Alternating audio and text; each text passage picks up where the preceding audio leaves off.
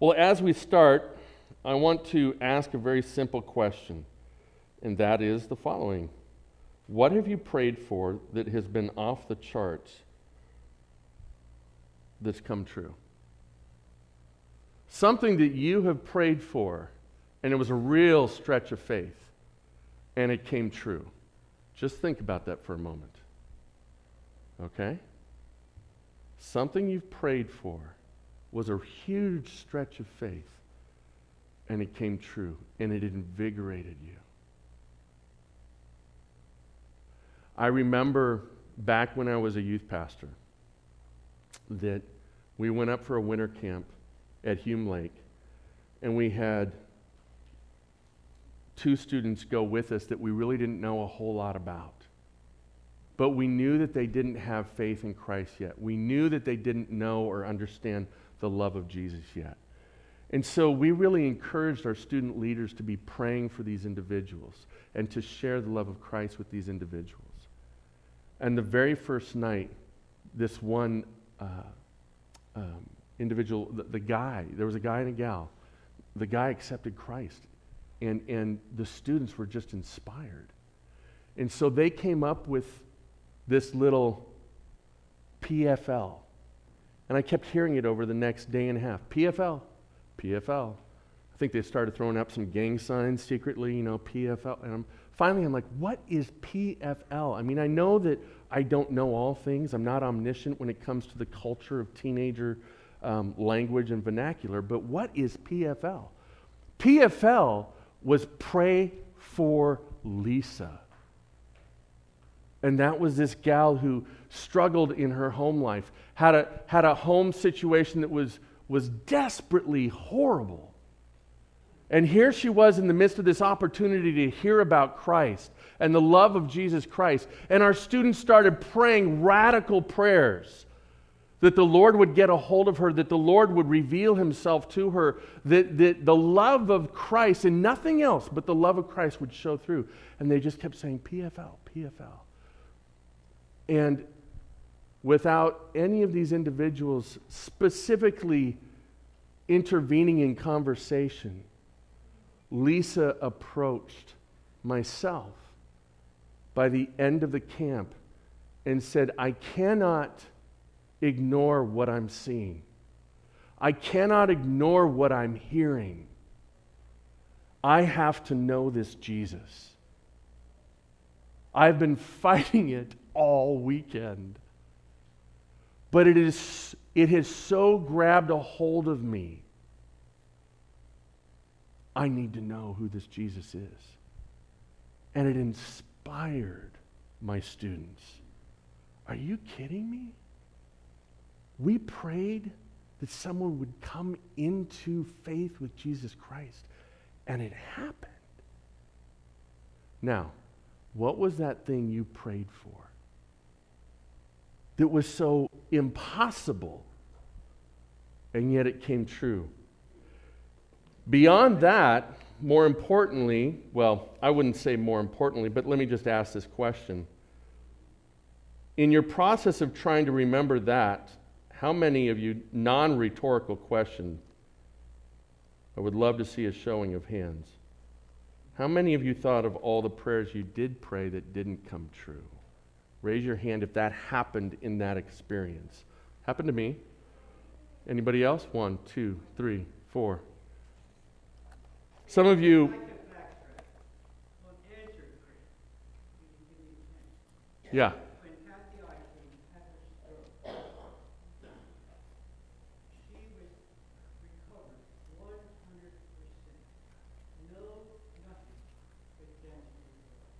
Yeah. Yes. Praise God. Praise God. Now I'm going to throw a wet towel on that. I love Kathy. And, and, but we have somebody from our congregation that had a massive stroke, and they're still currently months after, they're still just barely able to talk. There's been no 100% recovery. And there's been just as much prayer for Sig Kerr as there was for Kathy Isham. So, what do, here's the elephant, folks. What do we do? What do we do with that? So, let's look at the scripture this morning. And as we look at it, the, the title of today's sermon is The Problem with Prayer. Have we done a good enough job? Thank you, Roger, for mentioning that because that just that set the stage for exactly what we have to see here in the text. And then how do we live under a, a graceful God, a, a, giving God, a loving God, a God that said, Seek me, ask, and it will be given unto you, right? Knock, and the door shall be what? Let's see if we all know this. Open. Open. We know this, right? And yet, how many of us hide these things away that we really want to see God work, but we're just going to convince ourselves our pragmatic self is telling us it's not going to happen. It's not going to happen. Do you know that the early church struggled with this very thing? And today we get to explore what did they do and what did God do? And we're going to get our heads and hearts wrapped around this whole idea of prayer for the purpose of invigorating us to pray, to pray the way Christ has asked us to pray. And by the end of, of this message, my prayer is that we're inspired to pray deeper, we're inspired to pray more often, and we're, to, we're inspired to pray with great faith. Amen? All right, let's see what happens here. So, we're in the text, we're talking about the unspoken problem with prayer today. And this is a concept or a thought that I want to run by you. The problem with prayer is that it requires trust and recognition that ultimately we are not in control. Is that fair to say? That's the problem with prayer. Because all day long, how many of you were out of control driving here today? I don't want to see your hand if you really were. so you're like, did you see me driving today? No, hopefully you were in control. How many of you were in control of putting your clothes on? Hopefully, all of you. We live in a day where we just constantly are in control. So, this concept is antithetical, isn't it? Let's turn all control over to something we cannot touch, we cannot directly hear from specifically or explicitly. And we're going to give empirical trust to God? Well, let's see what the early church did. How fun is this? We don't we have our own story, but we get to look at the story of how it happened back then and learn from the real dynamics of what was going on. So let's start in verse 1, chapter 12. We're in chapter 12 today, and, and you've seen a lot happen. You've seen uh, the new Gentile church get established. Um, and the, the church leadership accept that and see all that is going on there. And so now we switch gears. This is kind of like as Luke is telling the story, he's kind of completed this past thought over the past two chapters. And now what he wants to do is he wants to relate to you another part of the story. And I hate to tell you, we're right back to persecution. We are right back to persecution. So let's look at these first five verses if we can. It says, About that time, Herod the king laid violent hands on some who belonged to the church. He killed James, the brother of John, with the sword. And when he saw that it pleased the Jews, he proceeded to arrest Peter also. This was during the days of unleavened bread, it, was part of the feast. And when he had seized him, he put him in prison, delivering him over to four squads of soldiers to guard him maybe a little heavy on the guarding, right? Uh, let's, let's really make sure, you know, we put like a couple guys over the tomb. That didn't work out so well. I'm not making the same mistake my cousin made. I'm putting four squads over this guy, Peter. He's real impulsive. There's no knowing what he's going to do. And it says, intending after the Passover to bring him out to the people. Do you know what that means? That means he's going to suffer the same plight James just suffered. He's going to bring him out to the people after Passover. So Peter was kept in prison, and here we go, but earnest prayer for him was made to God by the church. All right. What's our situation? Well, we've got an evil king. Anybody can we relate to that idea? And let's just jump into it with the problem with politics. All right? Are we going to talk politics? No, not current ones. We're going to talk about them from back in the day. Herod Agrippa and his family had issues. By the way, you have sermon notes. We are back into it, so you got fill in the blank there, folks. And on the flip side, you've got a much more in depth study on this sermon in life groups. Shameless plug for life groups. They start this week. Join, jump in. As you exit today, you can sign up for a life group. Mine starts tomorrow night. I'm very excited. We cleaned the house just for you. So Herod Agrippa had family issues paranoia, God complex.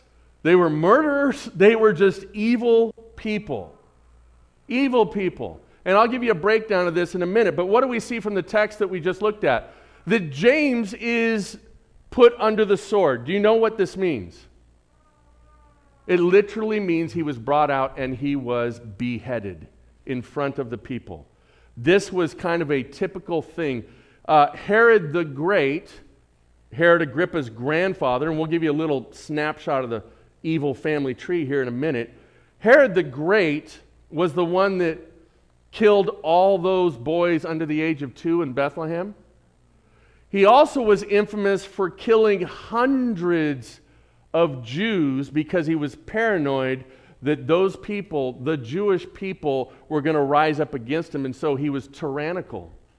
So the way that he approached government was if I kill enough of their leadership and do it publicly in a massacre, they don't dare defy me. And so he just brought out all these. You wonder why? You, we always talk about how the Jewish people thought Christ, the Messiah, would free them from the tyranny of Rome. Now you start to understand what was going on under the Herods. So, kind of fascinating. So, what happens? We have this reprieve of persecution. Who was the first martyr that we have in Jerusalem amongst the believers of the church? We go back to chapter 7. Stephen, yes, I am qualified as a teacher. I feel so good now. Stephen was the first one, and then that persecution forced the leadership to move out from Jerusalem. And then there were believers that happened uh, in, in, uh, in Samaria. And then we have the situation with Peter that he left Joppa and went up to Caesarea, a, a, a, Roman province. It's, it's where the Herods, where the leaders would, would be. Um, it was a, it was a uh, uh, major, major port city on the coast. And so, what happens in, in, this? Well, then you have the conversion of a Roman centurion, the first Italian church planter, right? And we see this start to happen, and Peter comes back, and church leadership in Jerusalem is, What are you doing? This is for the Jews. And, and Peter says, What? He says, God has no what? Does anybody remember? It was the title of our sermon a few weeks ago. With God, there is no, starts with a P. Stop mumbling. What was it? Partiality. Thank you, partiality. You know why I had you do that? I got the word preference stuck in my head and I knew that was wrong. So I had to keep having you say it till you got it right, and then I could get it right. So thank you. Um, I'm very vulnerable right now. Under God, there is no partiality. And so the, the whole Jewish leadership learns there's a new game in town. The, the advent of grace, God's salvation is going to all people. This is great inspiration, right? The past few weeks, it's just been inspiring, inspiring. No more sadness. Boom! Well, we haven't had a public execution for a while, and the people are getting a little too comfortable, and this church is rising up, and, and they're getting much more powerful than I would prefer, so let's kill off one of their leaders. By the way, Herod Agrippa at this time is up in Jerusalem. He's at the capital, and there's a reason why. I'll get to that in a minute.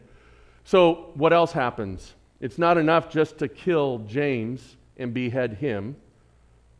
Now, what's interesting is James gets beheaded, but Peter is staying. There is no, there is no running this time from the persecution.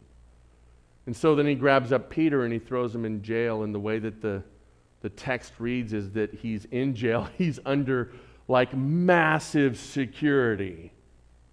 This guy's not getting away. And when we're done with this festival, when we're done with Passover, I'm going to bring him out. Now remember that. Herod Agrippa, evil guy, God complex, that Herod Agrippa is basically adhering to the Jewish focus on Passover. Right? He is waiting to kill Peter because of the religious focus on Passover. So he's kind of acquiescing to the crowd, of which Rome was tyrannically over. And you you should be saying, why would that be happening? So Peter is in prison. Let's look at this Herodian family. Oh my goodness. What a bunch of losers. Okay. So we've got Herod the Great. He's up here. This guy, why do they call him Herod the Great? Because he got all the answers on Jeopardy. No. Because he was a great builder. Back in that day, you established yourself, you established your legacy by building. And so he, he was the one that financed and built the Temple Mount and the temple itself, which some would say that was the eighth wonder of the world. It was incredible. And so it took, it took decades to build Temple Mount. And so it wasn't just that, it was Herodium that he built. He helped build Masada. He, he was into civil works, great structures which would solidify your ego, your legacy in history. You see how he's working here? So Herod the Great was nuts, just through and through. If he ever got a sense of any family member that might be looking at his job, he just killed him like that. If he didn't like someone in the family, killed him like that.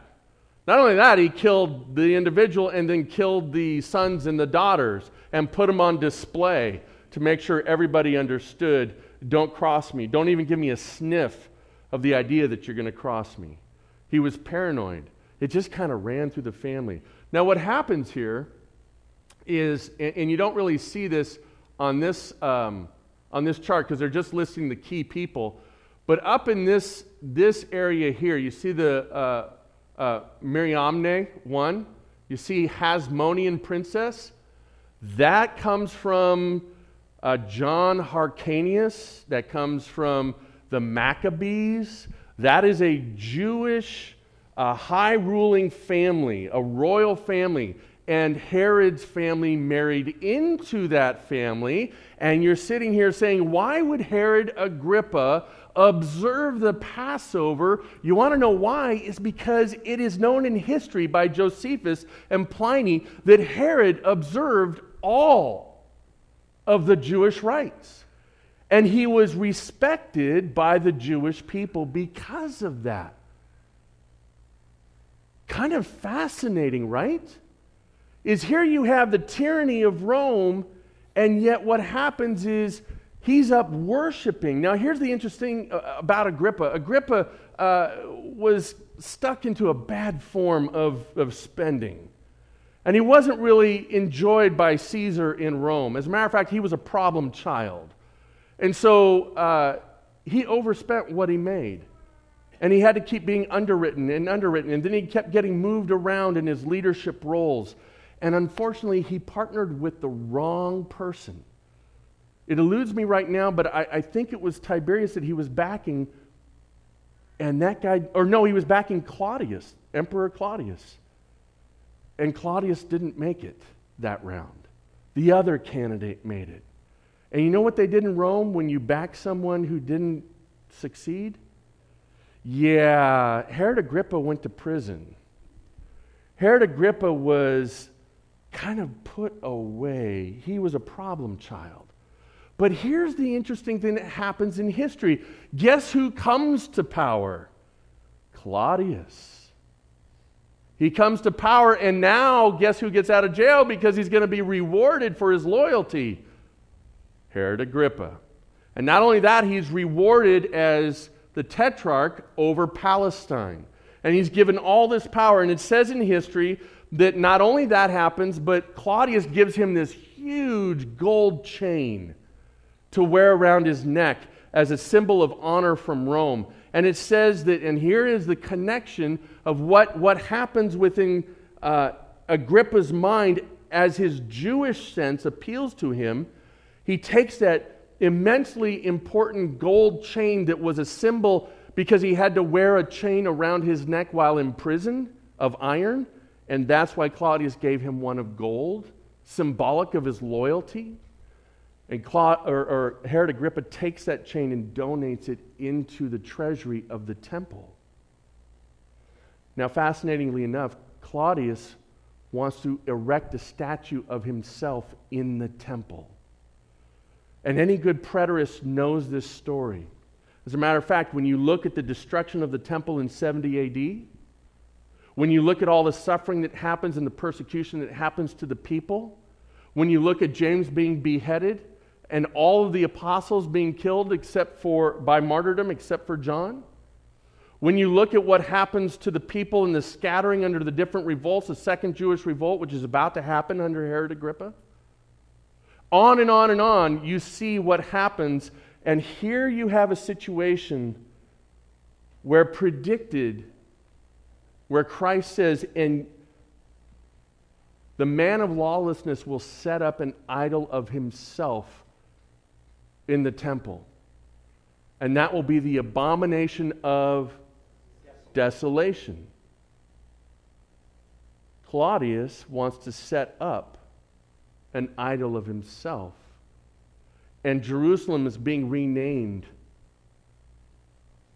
uh, Capitolina Jupiter or, or something like that.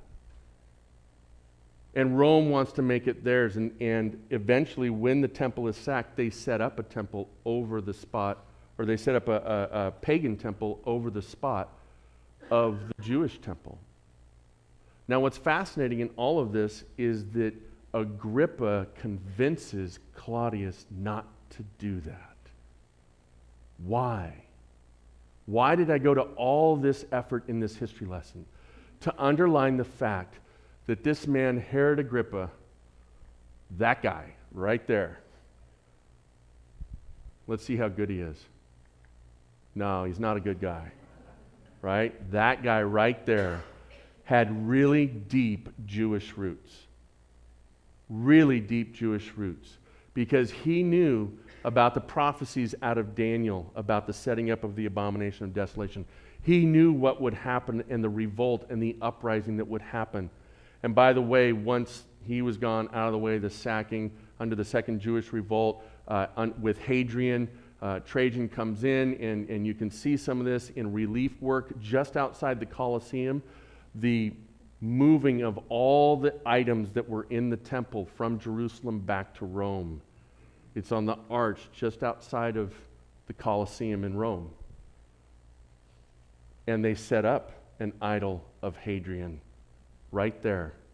And so many of the Jews believed that those words of Christ, the Jewish Christians, the words of Christ, that the end times were right then because the fulfillment was happening all the time. By the way, that is a discussion for later.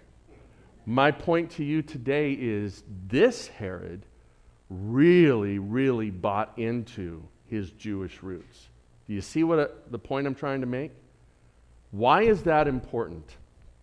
Let's look real quickly.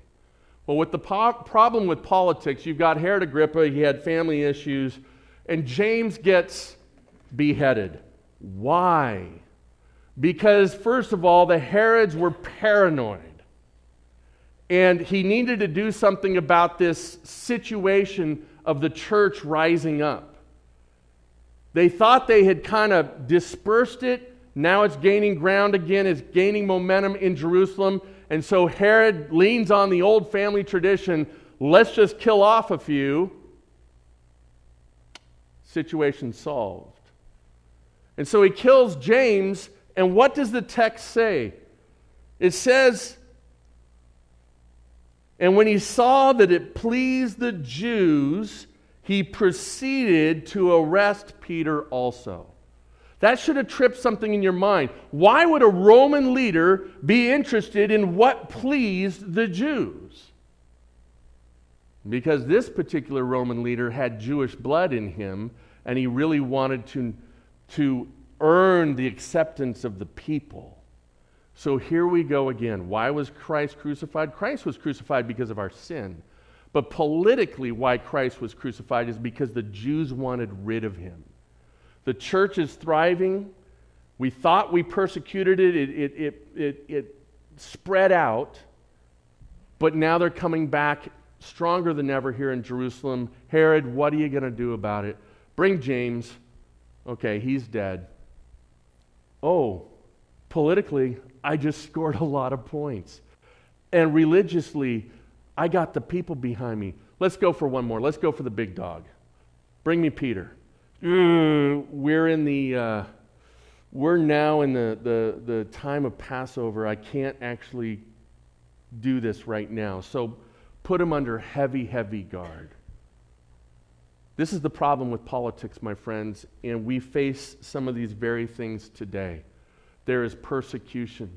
So, what happens? Peter's thrown in jail because it pleased the Jews. Now we have a context of understanding where we're going with all that. Let me just share with you it is Missions Month, and so I want to talk about persecution. I want to share with you just one of the ministries that we support. is called Indigenous Ministries International. And they're involved in the Middle East, they're involved in Iraq, they're involved in Jordan, they're involved in Egypt. And the focus of Indigenous Ministries International is to go in and, and help the Christian church and establish pastors, train pastors, give them the resources they need so that they can reach their communities and their people. And it's been an incredible uh, journey to see what's happened in Iraq. Uh, the leader of, of Indigenous Ministries, John Cook, uh, has been over to Iraq so many times. I've seen video of where ISIS is on the next hill over, and you can hear the explosions as he's in an area like Mosul. He's in an area uh, that's uh, close to where Nineveh was at the time, and we'll talk about that in just a second. Actually, I'll talk about it right now. That's exactly where John is. Now, you may say, well, is John a priest? No, he's not a priest.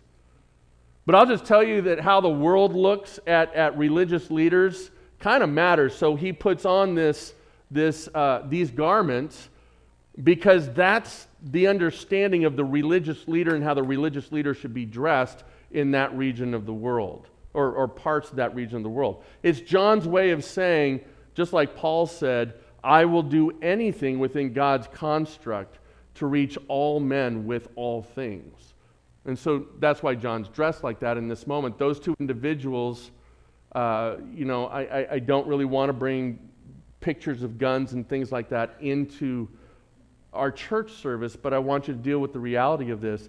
These two men faced ISIS coming into their area, which would be old Nineveh, just outside of Mosul, and eradicating family upon family upon family. And this is what's left of their church. This is the persecution that is actually happening. And you are supporting a ministry here through Concord Bible Church that's helping train, helping support, helping give relief work to those that are in Iraq as brothers and sisters in Christ. We're excited about that. Because even today, just how James and Peter in the church were persecuted by evil men, the same thing is happening worldwide right now. And so we need to be aware. Moving forward, this is the problem that we have with politics. Well, how does that work with prayer? Well, let's look at it with, with this next passage, and I'm going to skip a couple verses I want you to read it on your own later in life group, but we're going to fast forward to 12 through 16. So join me in looking at this. Now, what's happened is Peter has been arrested, and let me give you the background. Peter is in jail, and he's shackled to two different soldiers. The shackles mysteriously just come off, right? They just come off. Now, we see other scripture we're going to be reading soon where the same thing happens with Paul and Silas, and they stay there and, and they're singing songs during an earthquake. Sometimes the Lord tells you to stay, sometimes the Lord is opening the door for you to survive. And so, as our brothers and sisters in Iraq have to deal with the consequence of is the church going to stay and be established or are we going to survive? This is very real scripture to them. And so the shackles come off. And not only that, the gate swings open supernaturally. And Peter starts walking out, and then the guards don't see him at all. And then the outer gate opens, and then it, it just keeps going and going. And Peter gets to the end of that journey. He finds himself outside this prison that has, what, four squads of soldiers. And he's standing outside the prison. And he says, Surely the Lord's angel has come for a purpose. Well, let's see why that happened. This is where we get into the idea of the problem with prayer. So it says this, starting verse 12. When he realized this, he went to the house of Mary, the mother of John, whose other name was Mark, where many were gathered together and were what? Praying. Praying. The church is gathered. They're in Jerusalem. James has been beheaded. Who knows who's next? Peter is in jail, and he's, we're just, the clock is ticking. We're waiting for Passover to be done. And when the sun comes up, Peter is going to be marched out into the square, and he's going to be summarily executed. So, what does the church do? They gather. They gather. They don't sit in their homes by themselves and pray.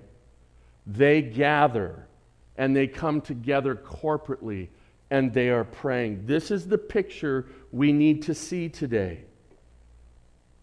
And so it says, and they were praying. Verse 13, and when he knocked at the door of the gateway, some of you know what's coming. A servant girl named Rhoda came to answer. There's your biblical name for all those who know someone named Rhoda. This is why they named their daughters Rhoda. And the poor girl always has to answer the door for the rest of her life. The servant girl named Rhoda came to answer. Recognizing Peter's voice, in her joy, don't you love that? In her joy, you see, when we pray for big things, and at the very inception we realize that the prayer has been answered, do you know what the response is? It's unmitigated joy. Could you use some of that? Yeah. Unmitigated joy. In her joy, she did not open the gate, but ran in back into the inner room and reported that Peter was standing at the gate. And it says that the church responded with weeping and praising God, and they ripped their clothes, and they all broke bread together and sang, Just as I am. No, it doesn't say that, does it? Uh, okay, so far the church has gotten together. Good. The church is praying. Good. They've got someone paying attention to answering the door, maybe in faith. Good. And she comes back in, she reports, You're not going to believe this. Peter is standing at the gate. And they said to her, in such a very spiritual and eloquent way. You're nuts! Sit down and start praying that Peter would be released. Do we begin to understand how much we relate to the first century church? We are so fragile in our faith. We are so damaged in our prayer. that if someone were to tell us about a supernatural thing that would happen like this, we would say, You're nuts. But here's the beautiful thing. But sit down and pray that this would happen. You see, sometimes what happens is God answers in a super, supernatural way. Maybe what we would be praying is that at the last moment, Herod would stay his hand, right? And maybe Peter would just get a flogging. Maybe that's what we're praying for. Peter's like, thanks, thanks a lot. Maybe in our own minds, the problem with prayer is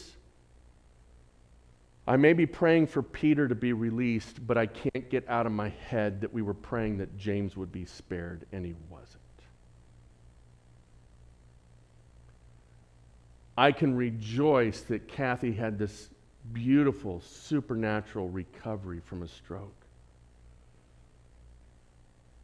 But I've got this tension that Sig Kerr has been in a hospital bed for three months and he can barely put together two words.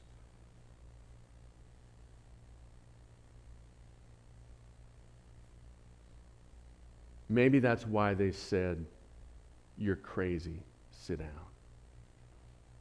Maybe we should cut them a little slack.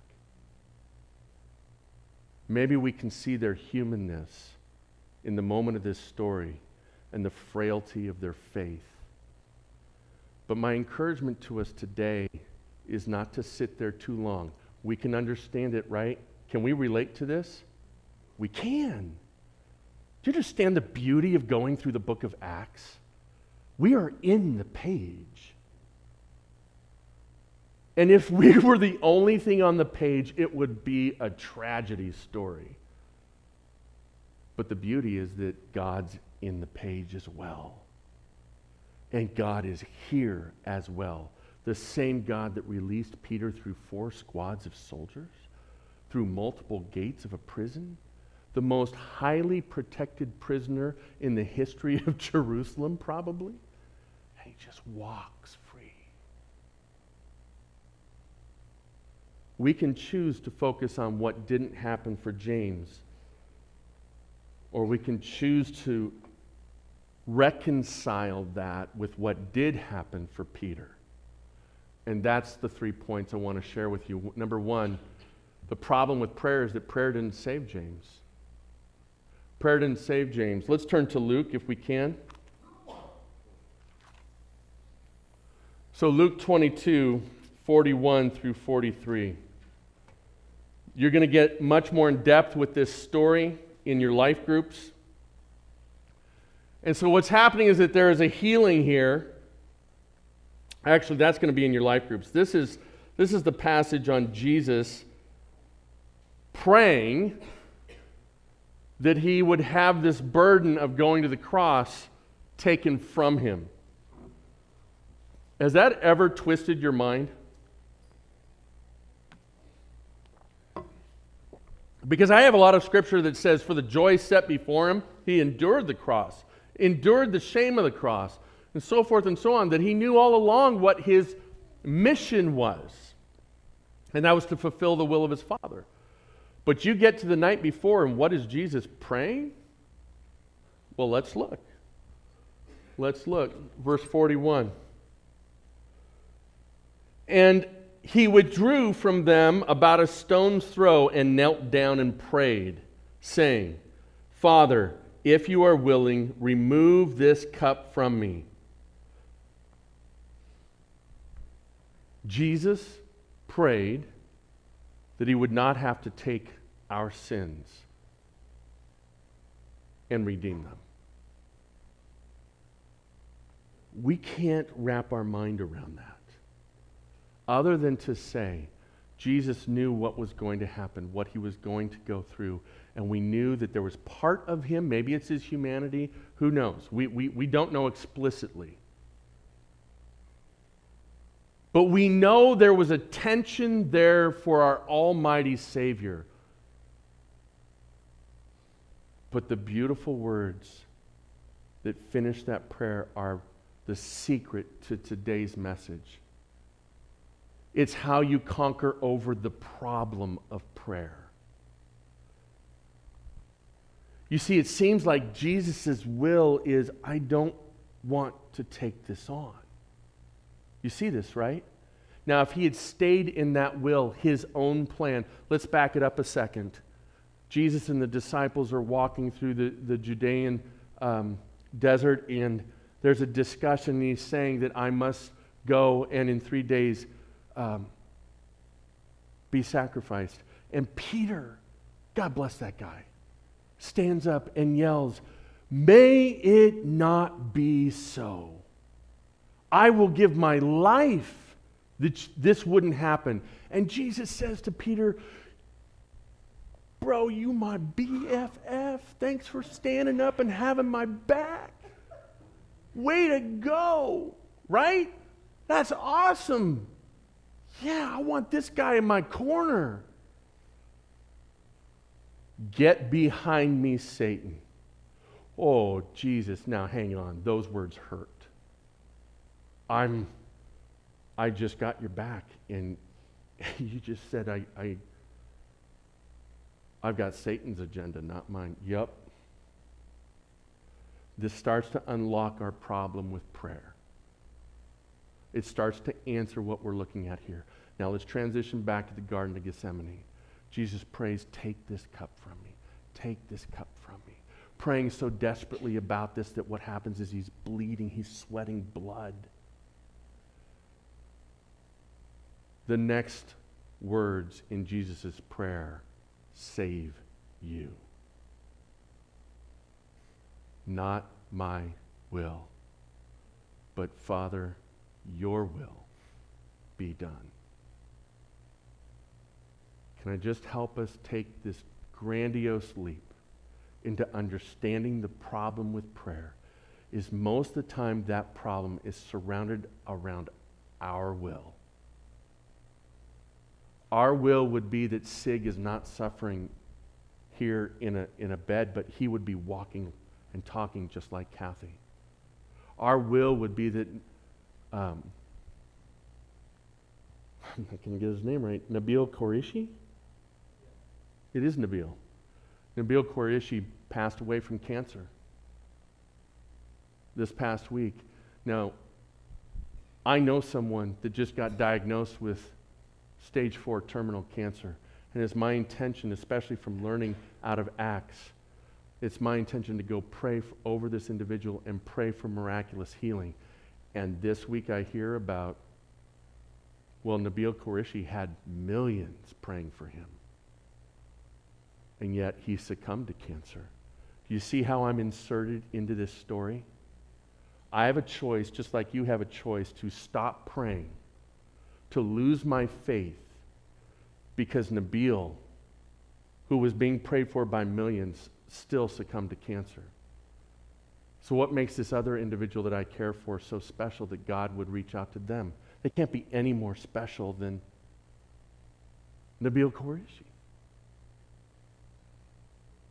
Because the thing I have to learn in my prayers is not my will, but yours. And it requires a complete reset of how I look at the world and how I look at my life. And if I get that figured out under God's economy, then I'm going to keep praying. And something like what happened with Peter is going to happen. And the real challenge for us in faith, in faith informing our prayers, is what? in spite of the dire circumstances, in spite of things maybe not turning out the way we would have preferred, just like Christ. What would Christ have preferred? But there was a greater plan at work. And ultimately, God was honored, Christ was exalted, we have salvation. If it had gone Peter's way, it wouldn't have gone so well for you and I.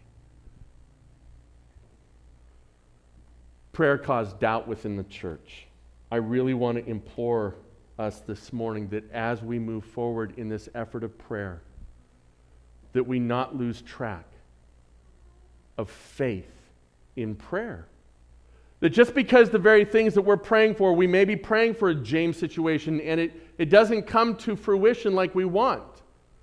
It doesn't mean that God wasn't in that. It doesn't mean that God wasn't paying attention to our prayers. It doesn't mean that we were ignored. It means that we just simply need to pray for those things to the best of our ability in understanding who God is and what God would desire and leave the results. Remember, the point is the problem with prayer is trusting.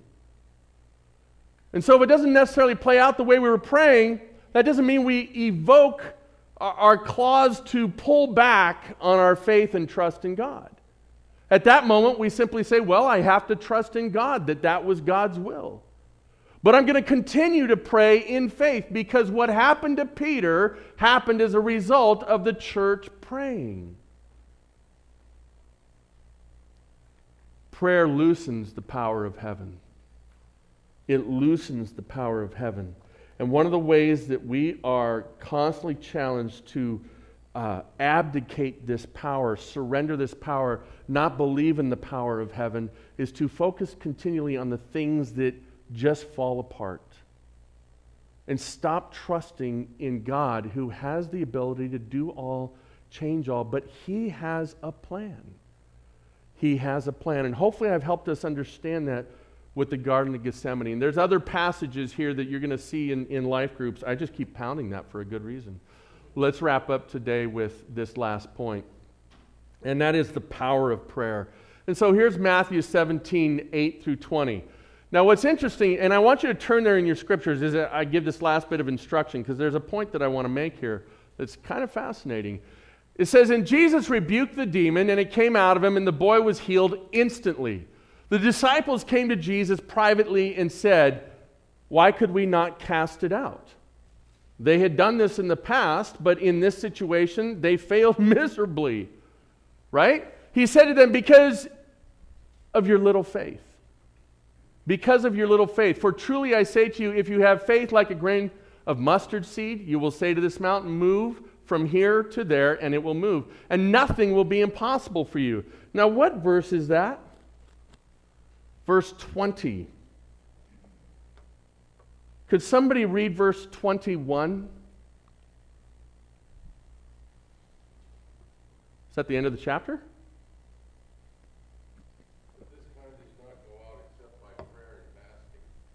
Are you in Matthew? Wow. That's kind of fascinating. What do you got, John?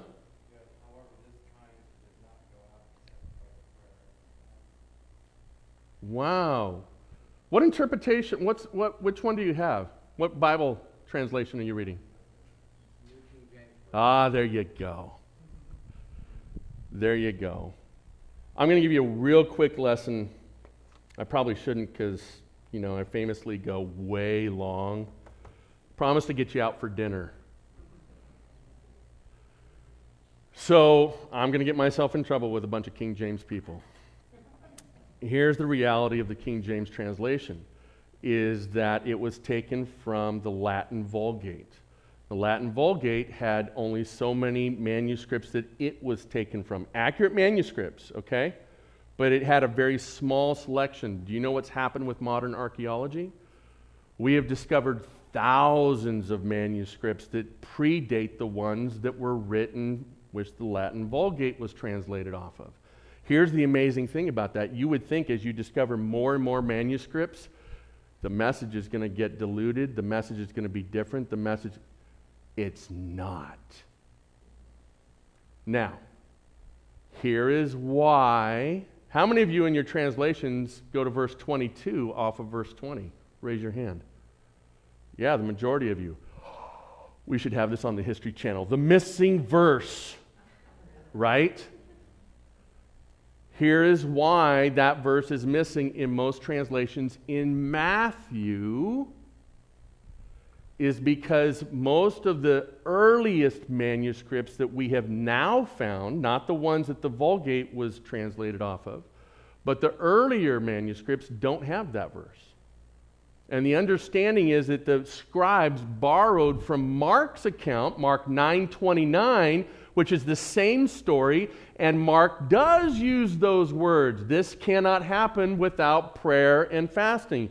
As a matter of fact, the word and fasting in the Mark 9:29 doesn't exist, but it's understood that within Hebraic understanding that those words stayed together. The implication of this phraseology was that it was it would stay together. So this is where people want to come and attack scripture and say, "Oh, you've got all these contradictions. Mark 9:29 says this and, and this one doesn't." It's not a contradiction. It, it's has to do with the reliability of what we find.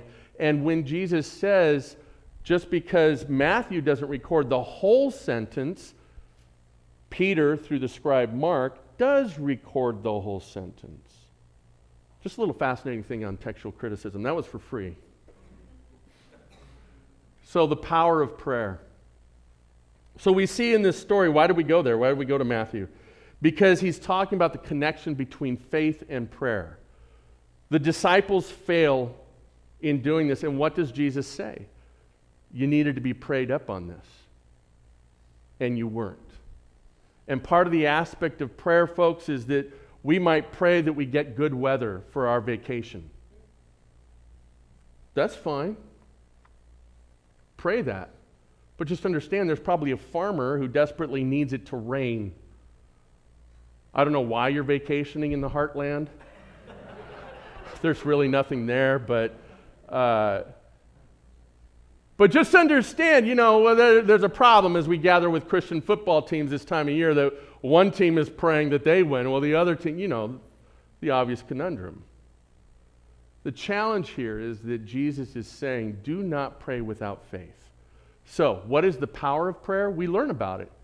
That the, de- the, the, the, the disciples are able to cast out demons. Jesus is able to cast out demons because of prayer that is shrouded, that it is poured out with faith.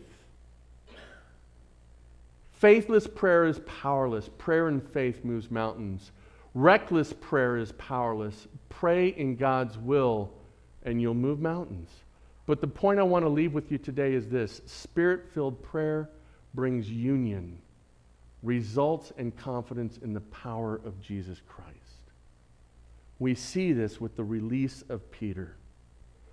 This morning, as I close, I want to leave you with these thoughts. So, we started with this idea. The problem with prayer is that it requires trust and recognition that ultimately we aren't in control. Praise God, we're not in control. But here's, a, here's the lasting thought the power of prayer is recognizing that our control is limited, but Jesus' power is what? Limitless. It's limitless. I want to encourage you this past Wednesday, teenagers and junior hires from all over this nation gathered around 6:30, 7 a.m. at their flagpoles and prayed for this nation. They didn't pray in their bed. Well, some probably did pray in their beds. I don't know. But they got up early and they went to the flagpoles to pray for the nation. We have a prayer meeting next Sunday night. My encouragement to you is this why don't we gather together, together in that power of prayer? And take that lesson from the early church, take that lesson from the, the teens of our nation that gathered this past Wednesday, and let's gather together for prayer and see what God does. And let's pray in faith for radical change to happen, for prisoners to be set free. Amen? Amen. We're going to continue in worship this morning with the Lord's table. I'm going to pray uh, over the message now and then have Brad come and the men prepare. Um, and Brad will give us some encouragement um, concerning the Lord's table. Let's pray. Father, this morning we come to you just like that early church, gathered together. And we, we ask that we would have the discipline to do what we know is right. And that we do so understanding that we have to pray God's will. That we would never lose faith or trust that you are in control. And that, Father, yes, there will be things that we pray for that don't turn out necessarily the way that we would like to see them happen. Let that not steal away our faith to go ahead and continue to pray for great things to happen, even marginal things to happen. Thank you, Father, that this church believes in prayer, that we hold to it tightly, and that we have a Father in heaven who gives us access through the throne of grace by his Son, Jesus Christ, and through prayer by the power of the Holy Spirit. Be with us in our time of continued worship around the Lord's table. To you be the glory, Father. Amen.